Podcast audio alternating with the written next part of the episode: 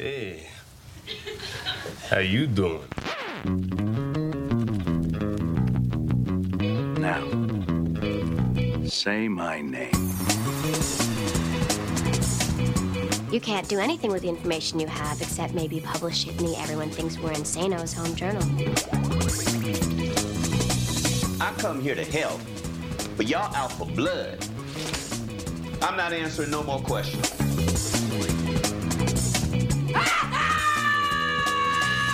Salut à toutes, salut à tous, bienvenue dans un épisode et j'arrête le podcast série de l'ACS, l'association française des critiques de séries en partenariat avec Binge Audio. Plus ou moins 30 minutes pour faire le tour d'une série, d'une tendance, des séries d'hier, d'aujourd'hui et de demain, en compagnie de la Dream Team des critiques séries, de la critique, du débat, de la mauvaise foi, des coups de gueule et des coups de cœur, mais promis, garanti, sans spoiler. Next one, next one, next one, next Whoa, one. wait, wait, wait, wait. What? What? That's the last one? Aujourd'hui, autour de la table, Charlotte Bloom de Série Story sur OCS. Salut Charlotte. Salut. Jean-Maxime Renaud d'Allociné. Salut Jean-Maxime. Et une nouvelle voix dans un épisode des J'arrête, Corentin Durand de Numérama. Salut Corentin. Salut. Alors, mademoiselle, mesdames, messieurs, j'espère que vous êtes prêts car on s'attaque aujourd'hui à un gros, gros morceau de la pop culture série actuelle, de la rhinoplastie dégénérée, des ados très sucrés, des nonnes diaboliques, des papagais, des scream queens, des old queens et même O.J. Simpson. On fait le point aujourd'hui sur l'œuvre et le style de Ryan Murphy. À l'heure où démarrent 911 et American Crime Story Versace, deux de ces nouvelles séries, un bilan s'impose. Le roi du too much en fait-il trop Murphy génie ou Murphy ça suffit Réponse dans un épisode et j'arrête spécial Ryan Murphy.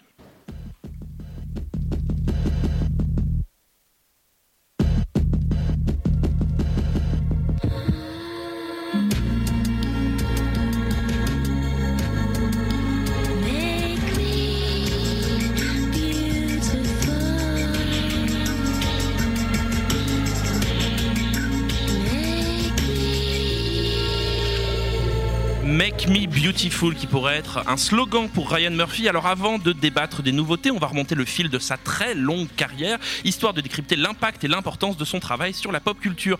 Mais avant cela, chers camarades, un exercice un peu difficile, un mot pour définir le style Ryan Murphy. Et on commence par la plus Murphyesque des Murphyesques, Charlotte Bloom. Deux mots. Deux mots, allez, c'est pas ce que c'est toi. hein. Too much. Too much, je l'ai dit dans mon intro, tu me piques mes trucs. Flamboyant. Flamboyant. Jean-Maxime, Provocateur. Corentin. Audacieux. Corentin, on est d'accord, audacieux au sens euh, positif du terme? Oui. Ouais, un, un mec, un mec qui fait Un, du. qui un fait- peu des deux. un peu des deux. Oui. Donc Ryan Murphy est journaliste, vient de la mode Entertainment Weekly. Est-ce que pour vous, son style vient de là? Est-ce que le, le passé de journaliste et de journaliste un peu à scandale définit Ryan Murphy? Ça respire très fort et ça réfléchit. Moi, je crois qu'en fait, son, son goût du scandale et son goût de, de tout, tout trop, trop grand vient plutôt de sa frustration quand il était enfant, d'être un gamin euh, tout seul, incompris, et qu'il a trouvé à travers ce boulot euh, à Entertainment Weekly, Weekly, mais pas seulement dans la mode, ce qui faisait la pop culture en Mhm. général, il a trouvé un biais pour exprimer cette frustration. C'est un peu le choc des cultures. fragile, c'est ça? Exactement, un peu comme notre ami Marilyn Manson. Ah, tu sais, Ah, ton- ton ça y est, je l'ai placé, c'est toi. Vous êtes d'accord avec ça? Pour vous, Ryan Murphy, c'est un petit cœur fragile en fait? Oui, il, il le montre de temps en temps et on en parlera plus tard, mais avec Glee, euh, il nous a montré qu'il avait un cœur, oui. Un peu trop même. Ouais. Il y a aussi une dimension, enfin, quand on pense qu'il est journaliste pop culture et qu'on repense par exemple à, à Glee ou American Horror, il y a aussi ce côté euh, compilé, compilé des gadgets euh, qui sont dans l'air du temps, que ce soit euh, les, les sujets queer ou même des sujets beaucoup plus trash, beaucoup plus faits divers, quoi. Donc c'est quelqu'un qui attrape l'époque, c'est ça?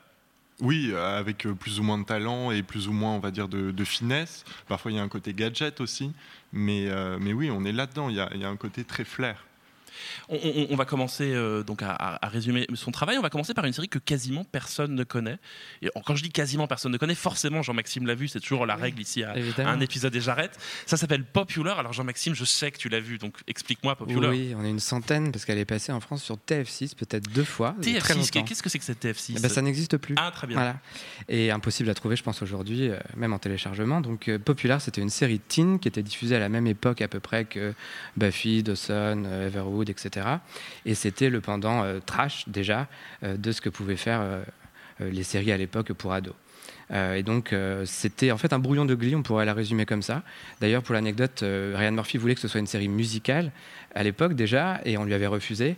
Il n'y avait pas du tout de chanson, à part une petite chanson dans le, le pilote. Et donc, Glee, c'est un peu la revanche de, de Popular qui n'avait pas marché, qui n'avait pas été exactement la série qu'il avait voulu faire. Mais c'est bien ou c'est pas bien? Bah, c'était, oui, c'était plutôt pas mal. En tout cas, pour l'époque, ça détonnait vraiment. Euh, Ouais. Il en faisait déjà des tonnes, mais ça marchait bien parce qu'on n'avait pas l'habitude à l'époque. il, il était vraiment en avance sur euh, son temps avec euh, Popular? En avance sur euh, ce qu'il allait proposer par la suite. Enfin, en tout cas, euh, il y avait déjà tout, quoi. Et, évidemment, euh, la première série marquante pour Ryan Murphy, c'est Nip Tuck. On a entendu le, générique à, l'instant. Qu'est- Qu'est-ce que ça raconte pour vous, Nip Tuck, et quel, impact ça a eu pour euh, vous en tant que sériephile Moi, je me souviens qu'il avait dit que Nip c'était. Bah, en gros, j'ai fait populaire, tout le monde s'en foutait. On me donne une deuxième chance, je vais faire exactement ce que je veux comme je veux. Et c'est exactement ce qu'on voyait. C'est-à-dire que tu avais vraiment l'impression que c'était un mec, même peut-être un peu malade dans sa tête, Oh, qui avait. quand même. hein, Ouais, madame. voilà, vas-y, Allez, on y va. complètement malade dans sa tête, qui avait écrit quelque chose de presque inregardable. Après, pour moi, ce qu'il racontait, mais il est, il est lui-même dans tous les sujets de toutes ces séries, c'était ce, sentiment qu'il a eu toujours en grandissant, en étant rejeté par ses parents, euh, en étant à moitié foutu dehors parce qu'il est homosexuel, et en, en- en grandissant, en regardant le monde de la mode où tout le monde est beau, et toi tu te sens dégueulasse à côté, même si tu es beau aussi, mais tu t'en rends pas compte. Tu parles, Enfin, tu me parles à moi ou tu... mais oui, Ouais, t'es beau. C'était euh, ce côté, on- en fait, on a tous envie d'être aimé, on a tous envie d'exister, quitte à se défigurer, quitte à ne plus se ressembler et à passer euh, sous un bistouri et, et à passer dans les mains de ces deux maboules de Nip Tuck. Donc donc c'était une, une vraie rupture, en fait, euh, Nip Tuck. Corentin, toi, tu l'as vécu comme ça, comme un truc euh, nouveau? Euh, c'est difficile à dire parce que c'est une époque où j'ai pas encore beaucoup de comparaisons en tête. Aujourd'hui, ce qui me reste beaucoup, c'est surtout un ton de Nip Tuck, même un ton dans la manière dont parlent les personnages qui, à l'époque, me paraît novateur. Mais encore une fois, c'est pas comme si j'avais énormément de comparaisons de l'époque. Euh, ce, dont je me souviens, c'est un phrasé, euh, des, des expressions. Corentin nous dit discrètement qu'il est beaucoup, beaucoup plus jeune que nous, hein, c'est ça Oui. C'est très sympa. Euh, mais qu'est- qu'est-ce qui change avec Nip Tuck, justement? En fait, dans Nip Tuck, je crois que Ryan Murphy s'est dit je vais faire tout ce qu'on ne voit pas à la télévision d'habitude. On va briser des tabous. Euh, il a traité vraiment de tous les sujets les plus glau- glauques possibles. La zoophilie, enfin, y en a, la transsexualité qui était à l'époque pas tellement traitée, il l'a aussi beaucoup traité. L'inceste, ça allait toujours, euh, toujours plus loin au fur et à mesure des saisons. C'était comme un espèce de challenge. Qu'est-ce qu'on va pouvoir trouver cette semaine d'encore pire que les gens, euh, qui va provoquer une ré- réaction chez les gens? Et est-ce que c'est pas ce qui a aussi causé la perte de Nip Tuck Est-ce qu'à un moment, on s'est pas un peu lassé de euh, des excès? On se souvient, il y avait une saison avec un, un- une saison avec un serial killer, le fameux Carver. Ça, c'était bien. Ça, c'était pas mal. Ça, mais après, mal. ça, ça dégénère un peu. de Dans, pervers. ça dégénère un peu dans le grand n'importe quoi. Et puis surtout, la, la- la- la série, est-ce qu'elle n'avait pas été devancée très vite par d'autres séries qui sont arrivées? Mais je crois qu'il arrive un moment, on était très mal à l'aise en fait en regardant Nip Tuck. On- déjà, il y avait finalement plus que des anti-héros devant nous. Il y avait personne qui avait du bon en lui. On avait l'impression de ne voir que des gens qui allaient nous trahir, trahir leur, entourage et tout. Pour moi, les anti-héros, ça marche quand il y en a un ou ça marche quand il y a un équilibre. Mais là, en fait, ils étaient tous passés du côté sombre. Et finalement, j'ai l'impression qu'on avait tous compris que ça allait, exactement comme tu disais, être de pire en pire. Et chacun avait atteint son niveau de je peux pas aller pire en fait. Parce que je n'ai pas d'attachement émotionnel à cette euh, série qui était froide. Elle était glaciale. Même quand tu mettais Catherine Deneuve en guest, c'était glacial quand même. On s'en sortait pas en fait. Ouais, Catherine Deneuve, qui n'est pas non plus un exemple de chaleur humaine. euh. Oui, mais tu pouvais même plus te dire ah bah tiens, elle, je la connais, ah bah ça, ça va, c'est pas tous des fous. Non, non, c'était juste bah elle est folle aussi, très bien. Qu'est-ce qui fait que Nip Tuck a autant marqué la pop culture? C'est quand même une série très marquante euh, de, de la période du début de Murphy. On a vraiment, ça l'a révélé, on est d'accord. Tout le monde fait l'amour quand je parle, c'est pas sympa. Mais si, mais si, enfin, euh, c'était tellement trash que ça ne peut que nous avoir marqué. On a tous des images en tête de choses horribles. Je- Genre, Bah, moi, ce qui me revient souvent en tête, c'est cette opération euh, où la patiente ou le patient, je sais plus, euh, se rendait compte en fait de tout ce qui lui arrivait. Il n'était pas sous anesthésie comme il aurait fallu, et on l'entendait crier, euh, parler dans sa tête en fait. Mhm. Et ça, c'était vraiment affreux. C'est vraiment l'opération dont on, dont on qu'on craint, qu'on craint tous qui nous arrive en fait. Co- Corentin aussi, toi, des, des souvenirs traumas de, de Nip Tuck? Non. non, non, non, j'arrive pas à remettre. Qu'est- Qu'est-ce qui fait que Nip Tuck aussi s'est arrêté aussi brutalement et dans une indifférence totale? Parce qu'on était content qu'elle s'arrête. à ce point-là? Mais pour moi, c'était, pas- enfin, c'est pas de l'indifférence, c'est ah bah il était temps qu'elle s'arrête cette série pourrie. Enfin, c'est à dire qu'à un moment, elle fait pas de bien. Ouais. Donc euh, ça American. Horror Story, au contraire, qui est euh, violente et tout ce que tu veux, elle fait du bien parce qu'il y a autre chose derrière. Nip Ça, Tuck- tu vas nous en parler. c'est- N'est-ce pas Pourquoi ça te fait du non, bien mais Nip Tuck, Nip Tuck, au bout d'un moment, ne disait plus rien. C'est-à-dire qu'au départ, ça te parlait de la société, effectivement, du diktat de la beauté, euh, de comment on est heurté quand on te sent, quand on se sent pas accepté. Mais après, c'était juste des opérations, du sang, effectivement, un tueur en série, et t'en arrivais Et à du un soap point. aussi, un peu. C'est pas le soap qui a tué. Ouais, mais cette famille, elle était insupportable. Moi, je veux bien regarder un soap et une histoire familiale, mais il faut que la famille, d'une manière ou d'une autre, soit mes amis. C'est-à-dire que là, tu les détestes. Et en plus, ils se détestent entre eux. Donc, c'est- ça devient très compliqué quand même. Ouais. Il n'y avait pas de ligne directrice en fait, et on le voit, le dernier épisode était vraiment totalement raté parce qu'ils ne savaient pas du tout comment terminer cette histoire. Euh, On s'en foutait, et les scénaristes aussi des personnages. C'est le nihilisme en fait de Ryan Murphy qui l'a détruit. Oui, c'est une question philo. Vous avez trois heures. Voilà, c'est trop compliqué. hein.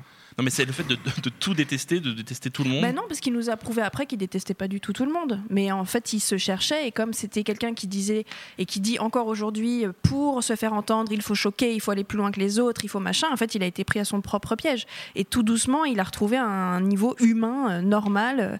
Et, et aujourd'hui, qu'il est père et qu'il a un mari et que tout va bien, il, il se rend compte en regardant derrière qu'il a eu des périodes tellement sombres et tellement violentes que c'était pas gérable, ni pour lui, ni pour nous, spectateurs. Et en plus, comme on sait que c'est un hyperactif, je pense qu'à la fin de la série, il en avait tellement plus rien à foutre Ouais, que. pff, bah, meurt, hein. Meurt. On va passer à un, un peu d'amour tout de suite.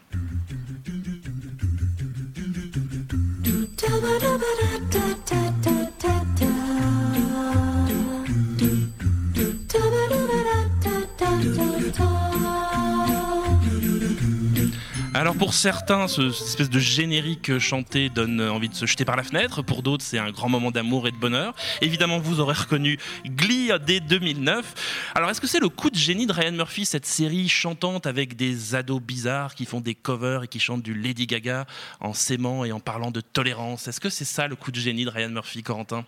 Oui. Oui, On sent, oui, on non, sent mais- que- on sent qu'il y a un fan Non, de mais là. Après, non, peut-être pas fan, mais, euh, mais c'est. euh, je sais pas, il, il n'y a pas eu, à, à mon sens, de, de, de, de teen séries qui ont pu être aussi. euh, bah, justement, on parlait de l'époque, euh, qui ont pu être aussi installées dans leur époque avec cette capacité de refléter de manière quasi directe, comme si elle a été tournée le jour, chaque, enfin, quotidiennement. Il y avait. puis en plus, il y a tout un. Il y a une mythologie. Glee, Glee est pas du tout réaliste, elle est même surréaliste. Donc euh, on est tout le temps dans, des métaphores qui sont ensuite filées par des chansons. C'est un truc qui est, à mon sens, très adapté aux adolescents euh, tels qu'on les connaît aujourd'hui, qui sont branchés sur leurs iPods et qui ont, euh, une vision du monde qui est très métaphorique et qui, là, du coup, était servi euh, dans cette espèce de lycée idéal avec des gens. Finalement des personnages très prévisibles et qui arrivaient quand même finalement au cours, bon après ça n'a pas duré très longtemps, mais au cours de trois saisons à peu près, à développer une forme de profondeur qui faisait que en tant qu'adolescent on pouvait grandir avec la série. Donc, on sent la génération Glee. La Charlotte, je te sens très très Glee. Mais je suis tellement glee, c'est incroyable. hein. Non, je suis pas glee du tout, hein, évidemment, on l'aura, compris, mais en revanche. Ah, euh, don't tu- stop believing, Charlotte. Merde. Oui, dans les sopranos. voilà.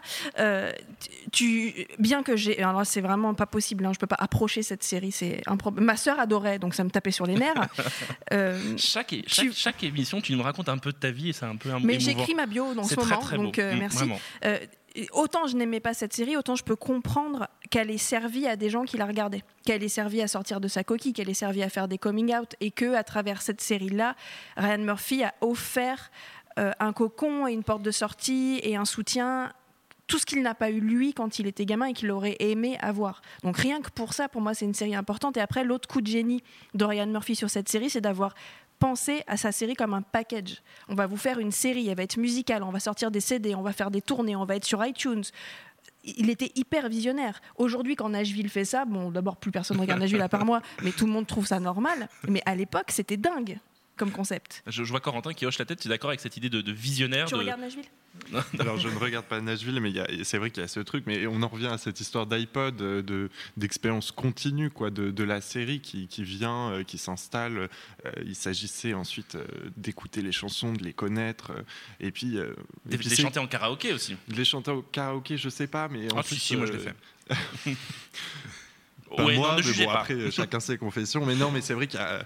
Ouais, euh, on est en fait. euh, ça fait un peu penser à, euh, les dix années d'une sorte de pop star qu'aurait ce, voilà, ce- cette espèce de d'air avec des produits dérivés, une, sorte de.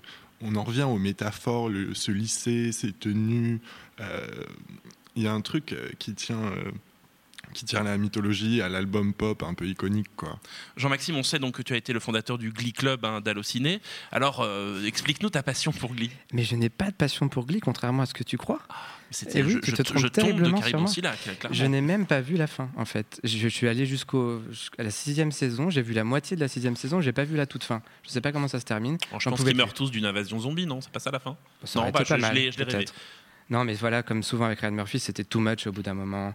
Euh, Ça a quand même été un énorme phénomène, mais plus qu'un phénomène de série. C'est-à-dire qu'il y a eu des films, et puis c'était vraiment, pour faire une phrase très journalistique, une sorte de génération Glee. C'est-à-dire que c'était l'empowerment, l'idée que tout le monde pouvait prendre la parole, la manière dont notamment euh, Ryan Murphy a intégré le It Gets Better, le, moment où justement les stars américaines ont parlé du harcèlement, ont parlé du, harcèlement notamment euh, des, des personnes LGBT. J'ai l'impression quand même que cette série, est-ce qu'elle n'a pas ouvert des portes aussi à des certaines thématiques pour les teens dans les séries?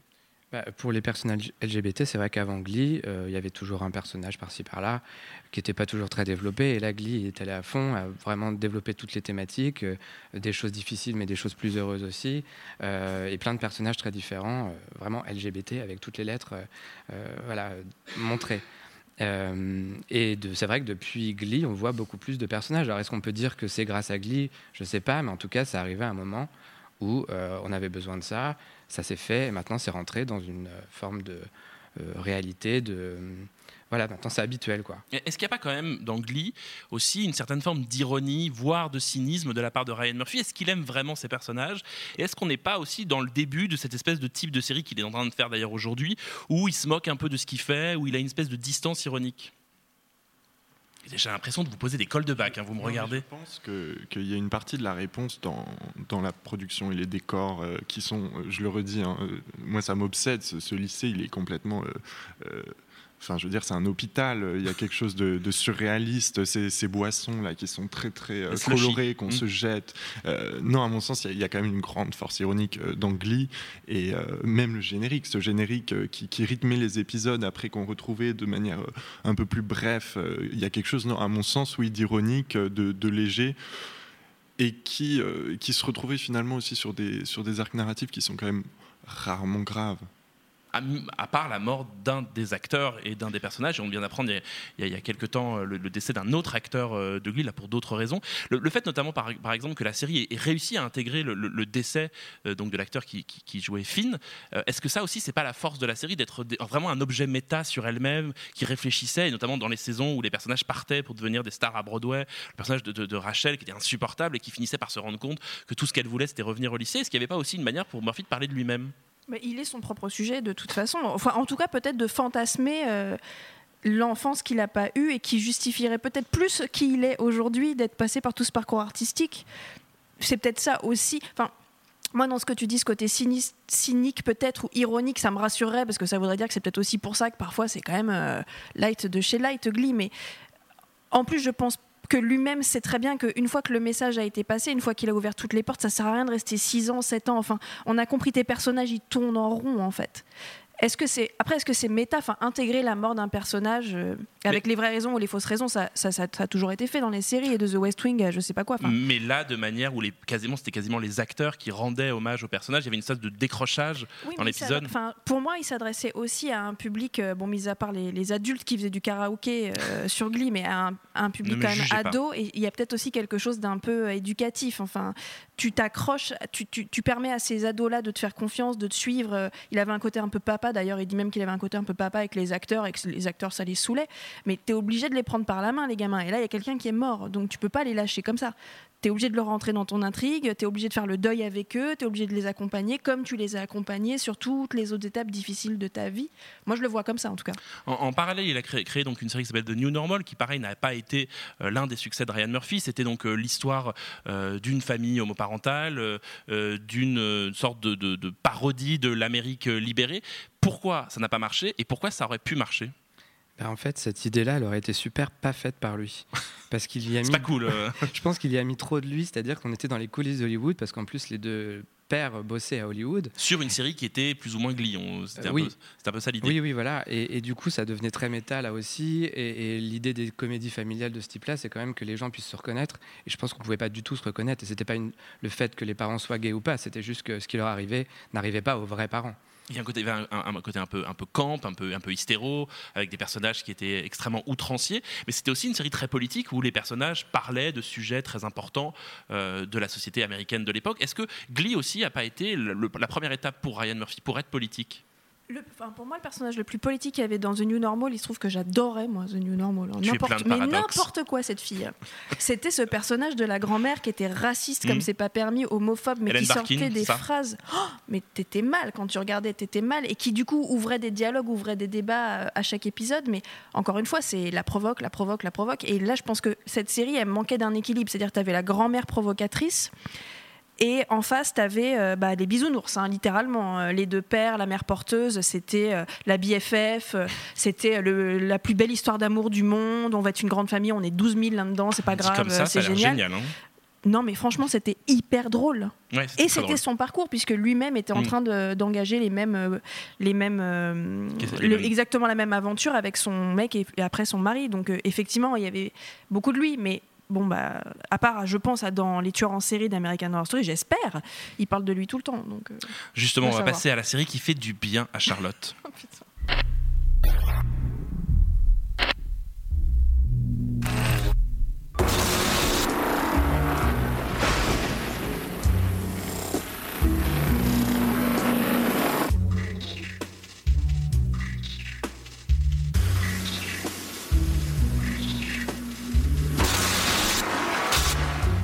Alors on imagine que c'est ta sonnerie de réveil, hein, Charlotte, euh, le matin. Euh, donc American Horror Story, évidemment, vous aurez reconnu ce merveilleux générique tout en délicatesse. Euh, Qu'est-ce qui fait que cette série qui continue encore a été aussi forte Et pareil, quel est le concept Pourquoi tout d'un coup Ryan Murphy a trouvé dans l'anthologie ce qui lui allait le mieux Bah, comme il casse ses jouets toujours, c'est-à-dire qu'au bout de deux saisons, il sait plus quoi faire de ses séries. Là, au moins, il a une saison, une dizaine d'épisodes. Il renouvelle ses personnages chaque année, donc il retrouve, je pense, euh, à chaque début de saison, une nouvelle fraîcheur. Et, euh, et en plus, il a créé à travers American Horror Story hein, une troupe, en fait. Mhm. Euh, comme il aime beaucoup le théâtre aussi, il a créé une troupe de- d'acteurs qui reviennent chaque saison, parfois qui partent, qui reviennent, enfin voilà, et qui débordent même sur d'autres séries maintenant. Euh, c'est ça qui a dû lui plaire, ouais. C'est quoi la force, euh, Corentin, d'American Horror Story? Ben, je, je crois en tout cas, si- s'il s'agit de, de- de comment Murphy peut, créer American Horror Story, c'est vrai qu'il y a cette capacité de renouveler même l'univers euh, dans l'anthologie où, euh, euh, en, gardant finalement, euh, à part le casting, peu d'éléments communs, une capacité à faire de nouveaux décors, de, nouvelles, de, nouveaux costumes et donc un univers différent qui va se déployer et qui lui permet à mon sens, d'être l'homme de concept qui peut être, c'est-à-dire euh, quelqu'un qui a quand même mille idées secondes. Quoi. Donc, Un côté un peu publicitaire aussi C'est-à-dire on vend. Clairement, Ouais, oui, c'est- c'est oui. ça aussi. Et c'est ça qui a fait la force de la série, c'est ce côté publicitaire Charlotte publicitaire, qu'est-ce que tu entends par publicitaire? C'est-à-dire un coup de force à chaque fois, je vais faire une saison avec Lady Gaga, je vais Oui. annoncer par teaser le nouvel univers et ainsi de suite. Bah, pour moi, plus que publicitaire, c'est son, c'est la révélation de sa cinéphilie. Tu sens euh, déjà par les actrices euh, qu'il qu'il prend de Angela Bassett à Jessica Lange à Katie Bates. Et pour moi, pour le coup, chaque saison est un film. Et c'est pour ça que le format anthologie lui va bien. Peut-être que dans ce sens-là, effectivement, il y a un côté publicitaire. En tout cas, il y a un côté plus, euh, plus éphémère de, de ce qu'il qu'il allait raconter. Une plus grande liberté dans le récit parce que bah, tu sais quand ça va finir, tu sais comment, tu sais même dans combien d'heures. Donc euh, c'est beaucoup plus, beaucoup plus clair. Et c'est pour moi, jusqu'à présent, dans American Horror Story, qu'il a déjà qu'il a mis de la cinématographie, de la cinéphilie dans ses, dans sa réalisation, parce que c'était quand Mhm. même très moche hein, jusqu'à présent, Ryan Murphy. On parle pas de ses films, mais il a fait aussi quelques films qui sont pas des chefs-d'œuvre, hein, clairement. Oui, euh, The Normal Art ou des choses comme ça. Bah, avec Julia Roberts, enfin, il se fait plaisir hein, quand même. Manche euh, Priem, pour ceux qui auraient raté. Manche Priem. Manche Priem, un beau programme. Euh, moi, moi, ce que j'aime là-dedans, c'est que tu, de la même façon que dans Glee, tu as vu que c'était un être humain, dans American Horror Story, tu vois qu'il ne fait pas des séries juste pour raconter des histoires, il fait aussi des séries pour montrer des choses.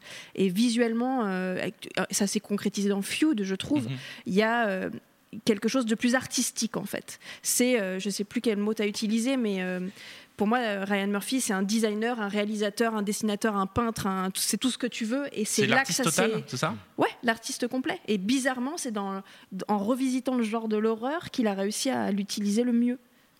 Corentin est très très d'accord avec toi. hein. Il se coupe beaucoup la tête quand tu parles. Il a l'air. euh, Ah oui, oui, oui, non, mais tout à fait. Moi, je pense que la, force quand même d'American Horror Story, même sur des saisons qui sont peut-être plus faibles, comme la 4, c'est cette capacité de confection, euh, de, création de l'univers, des décors. Et puis après, euh, et puis moi, ce que je trouve aussi génial, c'est que ce type qu'on avait connu sur une série qui est quand même particulièrement mielleuse, qui est Glee, arriver à reprendre des thèmes qui sont ceux de Glee et, les, et c'est vrai les installer dans, dans de l'horreur en leur donnant finalement une, une puissance euh, supplémentaire, notamment une puissance dans l'image euh, qui peut euh, qui, qui- qui devient plus saisissante, plus méta. Plus gore aussi, hein, pour le coup. On est quand même très loin de Glee, hein, on est d'accord. Hmm. Je, je vois que Mais Charlotte en qui a un temps- doute. Non, mais parce que si tu veux faire Glee après Nip Tuck, c'est pas plus chelou que faire euh, American Horror Story après Glee. Enfin, c'est quelqu'un qui aime les extrêmes en fait. Ouais, c'est ça. Je vais vous poser une, une question compliquée. Votre saison préférée d'American Horror Story et pourquoi? La deuxième, c'était la plus riche. Asylum, hein, c'est ça? Ouais. Le, le décor de l'hôpital psychiatrique était quand même original. Euh, c'est celle qui faisait le plus peur aussi, je trouve. Peut-être la première aussi était pas mal à ce niveau-là, mais après on a perdu le côté peur quand même. C'est beaucoup plus drôle ou Corentin? Bah, pareillement, la deuxième que je trouve euh, qui, est, qui est une sorte de long fleuve complètement épique, euh, qui, qui- qui part dans tous les sens et, et qui parvient quand même à avoir des personnages malgré tout. Charlotte, alors là, toute, tu vas me répondre. Non, la première. La première. Parce que en fait. Personne pour Lady Gaga, personne pour Ah, mais surtout pas. Alors, moi, elle m'a foutu en l'air une saison. Lady Gaga, elle est bien gentille, mais non, quoi. Tu lui as dit? J'attends que ça, si tu as son numéro de téléphone. Non, mais en fait, moi, j'adore les films d'horreur, j'adore flipper, et je n'y arrive pas. C'est pas, ça fait pas peur. Ce qu'on, les films qu'on voit, tu vois, les, la Tu nouvelle vague de cinéma ouais. de genre, on Mm. n'a pas super peur. Mm. En revanche, moi, la saison 1, mais vraiment, je ne dormais pas de la nuit. J'avais toutes les lumières allumées. Et puis, attends, Connie Britton. Mhm. Euh, Nashville, on y revient. euh. non, non, mais Friday Night Lights aussi, voyons. Non, la première, elle était, euh, elle était grandiose. Bon, ça continue, American Horror Story, mais on en a à peu près plus rien à foutre, non? La 7 était hyper bien, mais je pense que la 7 était hyper bien parce qu'elle rebondissait sur l'actualité. C'était la saison Trump Mhm. et la saison féministe, euh, encore plus que d'habitude, parce qu'il y a toujours du féminisme chez Murphy. Tiens, on n'en a pas du tout parlé. Mais, euh, Ah bah, Fais-toi plaisir. mais oui, non, non, mais voilà, c'est bon, je l'ai dit. Après, on va me dire que je suis relou. Euh, J'ai l'habitude. Non, mais en fait, moi, je pense que là, le secret pour lui, c'est de ne pas juste nous sortir des histoires de son chapeau. Le fait de s'intégrer à l'actualité et de nous faire participer à ce qu'il raconte, c'est hyper bien. Quand tu te retrouves avec l'hôtel machin ou le circus alors que tu as eu la caravane de l'étrange avant et que bah, qu'est-ce que tu veux faire derrière ça? Bon, c'est un peu gadget. Et, et cette nouvelle, une nouvelle saison, c'est dans l'espace, c'est ça, Ouais, dans ça? l'espace. Alors pour le coup, de la SF façon Ryan Murphy, on l'a pas encore vu, donc euh, pourquoi pas. Et c'est ça, en fait, c'est qu'il vend un concept comme publicitaire, c'est ça, c'est qu'il vend un truc, on se dit, bon, on va. Est-ce que le problème de, de American Horror Story, c'est pas on est excité par le pilote, on oublie de regarder le deuxième épisode et après on oublie de la regarder? Bah, c'est surtout qu'ils oublient de l'écrire au bout d'un moment, Ah, pas mal quand même. Charlotte est en train de décéder à Il y a- il y, côté. a toujours 5-6 épisodes pas mal, et puis tout à coup, euh, ça, ça, ça part en grand n'importe quoi, et on s'en fout de ce qui va se passer à la fin. Alors, on parlait de, de, meurt. de- de choses. Oui, en général. On parlait de choses dont on se fout. Scream Queen, hein, donc qu'il a réalisé, qui est une sorte d'objet. Alors, euh, on pourrait dire que c'est un peu le mélange entre Glee et American Horror Story. American Horror Glee, ça vous va? Euh, Ça racontait quoi, en fait, si quelqu'un l'a regardé, Scream Queen? Jean-Maxime, forcément, tu l'as regardé, tu es Ben notre non, sauve. Mais même regardé. pas. Ah Enfin, oui, le si. premier épisode, quoi, mais, mais ça donnait tellement pas envie de continuer, j'ai arrêté là. Je sais qu'il s'est passé des choses incroyables. euh, Je crois qu'il y a un Jonas Brothers oui. qui mourait dedans. Bah voilà, mais ça, c'est Oui, voilà. c'est comme ça qu'il faut vendre une série. Il faut tuer un Jonas Brothers. Corentin, je, je, je sentais plus fan de Scream non, Queen. non, euh, alors peut-être pas fan, mais alors ça- moi ça m'a fait beaucoup rire cette série parce que c'était effectivement dans, dans- on va dire dans mon expérience de, de, de euh, l'espèce de réunion entre entre Glee et American Horror Story. Il y a effectivement un Jonas Brother qui est tué, il y a une fille qui est décapitée par euh, par une tondeuse. Enfin, on est en fait dans euh, ces American Horror Story mais euh, revu et revisité par le mauvais goût. mais pas, pas le mauvais goût gore, quoi. le mauvais goût d'une très mauvaise comédie américaine qui mélange donc du teen movie, des histoires de fraternité avec, euh, avec le classique, euh, on va dire, euh, slasher, mais, mais si mauvais, si mauvais que, que ça en devenait drôle. On n'a pas compris que c'était une parodie, c'est ça le problème? Ah, si, je pense qu'on a tous compris que c'était une parodie quand Et même. est-ce qu'on n'a pas compris que Ryan Murphy n'était pas drôle? C'est une question qui restera sans réponse, j'ai l'impression. Est-ce que Ryan Murphy est drôle? Est-ce que vous le trouvez drôle? Malgré lui? C'est hyper violent. Bah, et oui, vu que je suis la seule à avoir aimé The New Normal, qui était sa seule comédie, qu'est-ce que tu veux que je te dise? Bon, alors on passe maintenant à l'actualité de Ryan Murphy.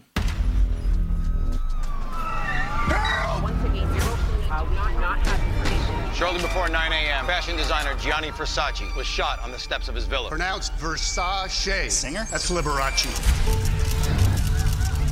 He was a creator. He was a genius. Everything you see around us, this house, this company, it was his life. I will not allow that man, that nobody, to kill my brother twice.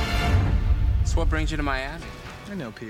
Je ne me lasserai jamais de Penelope Cruz euh, en Donatella Versace. American Crime Story. Alors on avait une saison O.J. Simpson, maintenant on a une saison Versace. Est-ce que pour vous déjà American Crime Story c'est un concept qui a une entité propre ou est-ce que c'est vraiment à chaque fois un jeu différent? Est-ce qu'il y a vraiment une, une patte American Crime Story ou est-ce que c'est à chaque fois une sorte de téléfilm découpé en, en épisodes? Bah là, la réalisation de la saison 2, enfin de la saison Versace, euh, est tellement digne d'un opéra, est tellement grandiloquente, est tellement euh, plus folle que euh, le KOJ qui était hyper classique. Enfin, on avait vraiment une réale euh, basique, mais même un rythme, mais même une façon de parler. Euh, on se moque un peu de Penelope Cruz, mais elle est comme le reste de ce qui s'annonce là devant nous, un truc trop. Trop, mais qui va avec aussi le personnage de Gianni Versace. Enfin, j'ai l'impression qu'il s'adapte à la personne dont il raconte l'histoire. Et alors ça marche, ça marche pas? Qu'est-ce qu'on en pense de cette American Crime Story Versace diffusée notamment sur Canal Plus à la demande? Bah, c'est une histoire qui lui colle parfaitement. euh, on- enfin voilà, c'est exactement ce qu'on attend de Ryan Murphy. Du coup, c'est pas surprenant. C'est ça le problème sur les deux premiers épisodes qu'on a déjà vus. C'est jamais surprenant, mais je trouve que c'est euh, hyper bien euh, traité, je sais pas, mais en tout cas mis en scène. Voilà, comme tu le disais, c'est une très belle mise en scène. Et euh, Je vous est-ce sens que pas cette histoire- même, hein, mais est-ce que cette histoire en fait peut vraiment être traitée sur 10 épisodes, je sais pas combien il y en a précisément, ça semble un peu léger quoi. Suivre ce serial killer qui est l'idée en fait euh, de suivre le serial killer joué par Darren Criss qui était d'Angly. Euh, Est-ce que ça va tenir 10 épisodes? Je crois pas. Enfin, je connais très mal cette histoire, donc au moins je vais découvrir des choses, mais ça me, ça me semble léger. Ouais. Corentin? Alors, en fait, il y a déjà une telle rupture avec euh, Oji que personnel, enfin, personnellement, j'étais un peu décontenancé par, euh, par, par le pilote, au sens où euh, Oji avait ce- cette qualité de ramener finalement Murphy à la réalité. En plus, j'imagine que la réalisation n'était pas simple parce qu'en fait, euh, après, il y a comment dire, des dramas à gérer tout simplement Mhm. avec les gens qui sont encore en vie.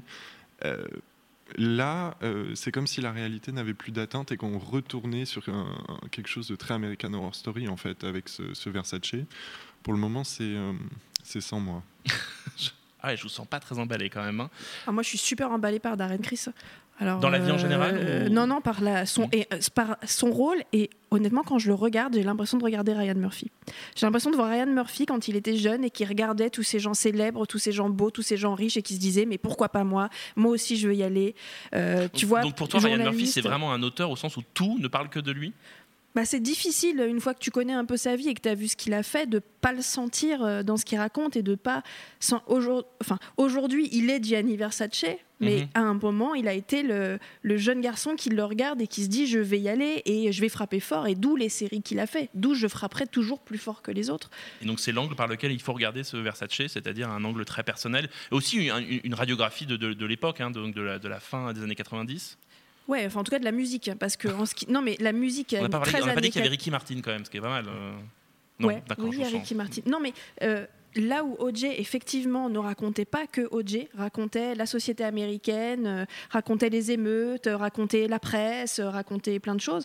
Là, tu te demandes un peu ce qu'il va nous raconter. C'est-à-dire que moi, les fringues et la musique, ça n'a jamais suffi à faire une série euh, historique et, et en tout cas qui raconte une période. Et c'est pour ça que j'avais pas aimé Mindhunter, c'est que ça me racontait absolument rien de la société. Et là, si c'est juste me raconter les délires d'un mec désaxé, jaloux, euh, qui bute des gars parce que bah, trouve pas sa place dans le monde, c'est un peu léger quand même. Est-ce que par rapport à Feud, hein, qui est son autre série, donc sa première saison qui était concentrée sur le tournage de Qu'est-il arrivé à Baby Jane, il va y avoir une nouvelle saison un peu plus tard euh, sur notamment euh, Charles et, Diana. Est-ce que ça va pas faire doublon entre American Crime Story et ce Feud qui parle aussi de rejouer hein, comme des romans photos les faits divers et les, faits de société de l'époque? Commence à se perdre un peu, c'est vrai, entre les deux. Ça, se ressemble un peu trop. Mais, euh, mais la première saison de Feud, elle était plutôt pas mal. Elle racontait. euh, là, on retrouvait sa cinéphilie, pardon. Euh, et pour, moi, je connaissais pas l'histoire des coulisses de, de- de ce film, donc vraiment, c'était surprenant à chaque fois. Ça racontait Hollywood, comme il l'a rarement traité aussi directement, en fait. Là, on était vraiment au cœur d'Hollywood. Et euh, la saison 2, donc Charles et Diana, là, je me demande vraiment qu'est-ce qu'il va nous faire. En plus, Surtout il y qu'il a The Crown, en face, effectivement. Il y a The Crown, euh, mais je crois que du coup, il va prendre de l'avance et il va raconter cette histoire-là avant que The Crown y arrive. Euh, Est-ce que ça va être bitchy Est-ce que Camilla et Diana vont se tirer les cheveux? Je sais pas. On s'attend de ça. On de sa attend part. Dynasty, on a qu'on voilà, attend Dynasty, On a, on plutôt envie de ça et ça va a priori pas être ça. Ça risque d'être plus sobre. Alors peut-être que ce sera pas du Ryan Murphy comme on aime, je sais pas. Et, il reste en fait un projet de Ryan Murphy qui est donc actuellement diffusé à la télé américaine qui s'appelle 911. Est-ce que c'est le projet de Ryan Murphy de trop? Est-ce que c'est bien? Vous avez réussi à avoir quelques épisodes. Comment ça marche 911 Ça parle de quoi exactement? C'est euh, du Dick Wolf en fait. Hein, c'est euh, euh, comment fonctionne euh, le 911, donc les urgences, les pompiers, les flics. Enfin, c'est vraiment du pur Chicago Fire meets Chicago PD meets. enfin, pour moi, je ne comprends même pas ce que fait cette série dans le catalogue de Ryan Murphy, à part retrouver ses acteurs et ses actrices, à nouveau Connie Britton, euh, ma chérie, euh, Angela Bassett, ça, enfin, ça ne sert à rien. Et t'as l'impression que, moi j'ai l'impression que c'est un jeu pour lui, c'est un exercice de style. Tiens, et si je faisais un procédural euh, à la, à la network, quoi? Ça veut dire qu'en fait il en fait trop là vraiment? Vous êtes d'accord avec ça sur 911, Corentin? Bah, oui, on sait pas ce qu'il fait là en fait. Euh, pourquoi? Il y, a- il y a vraiment la question Pourquoi, du pourquoi. C'est, pourquoi cette série? Pourquoi maintenant? Pour- Pourquoi après avoir fait tant de choses, euh, bien ou mal, mais si différentes, euh, se, se poser sur un projet qui est, qui est si classique, si peu ambitieux quand même. hein. Ça a l'air génial, hein, tant que vous le racontez. Je pense qu'il répond à une demande de la chaîne Fox, qui voulait une série Ryan Murphy, évidemment, parce qu'il a un contrat avec eux. Et euh, il s'est dit, tiens, je vais prendre le procédural, je vais essayer de le faire moi, dans, dans ce, que, dans ce que je fais d'habitude, je vais essayer d'y placer mes obsessions. Et c'est ce qu'il fait. Je trouve que c'est vrai que le premier épisode n'est pas terrible, mais ça commence à s'améliorer petit à petit. Le quatrième est vraiment pas mal. Il y a quand même des personnages qui sont bien plus creusés que euh, dans Esprit criminel ou dans euh, New York Unité spéciale. Et c'est déjà renouvelé pour une saison 2, hein, c'est ça? Ouais. Donc c'est un succès? Bah oui, ça marche très bien. Oui. C'est une des meilleures, des meilleures audiences de la chaîne Fox. Ça veut dire que finalement Murphy euh, est imbattable? Est-ce que c'est ça? Est-ce que la question qu'on se posait au début, est-ce que Murphy stop ou encore Alors à votre avis? Encore. Encore? Non, mais je sais pas s'il est imbattable, mais en tout cas, il sait tout faire. Corentin, stop ou encore? Non, mais encore, encore. Et puis, on est à une époque où il y a tellement de shows qu'on a besoin de shows comme ceux de Murphy, euh, qui, qui un jour seront peut-être ringards, mais qui, pour le moment, sont, ont encore quand même quelque chose à dire et à bousculer.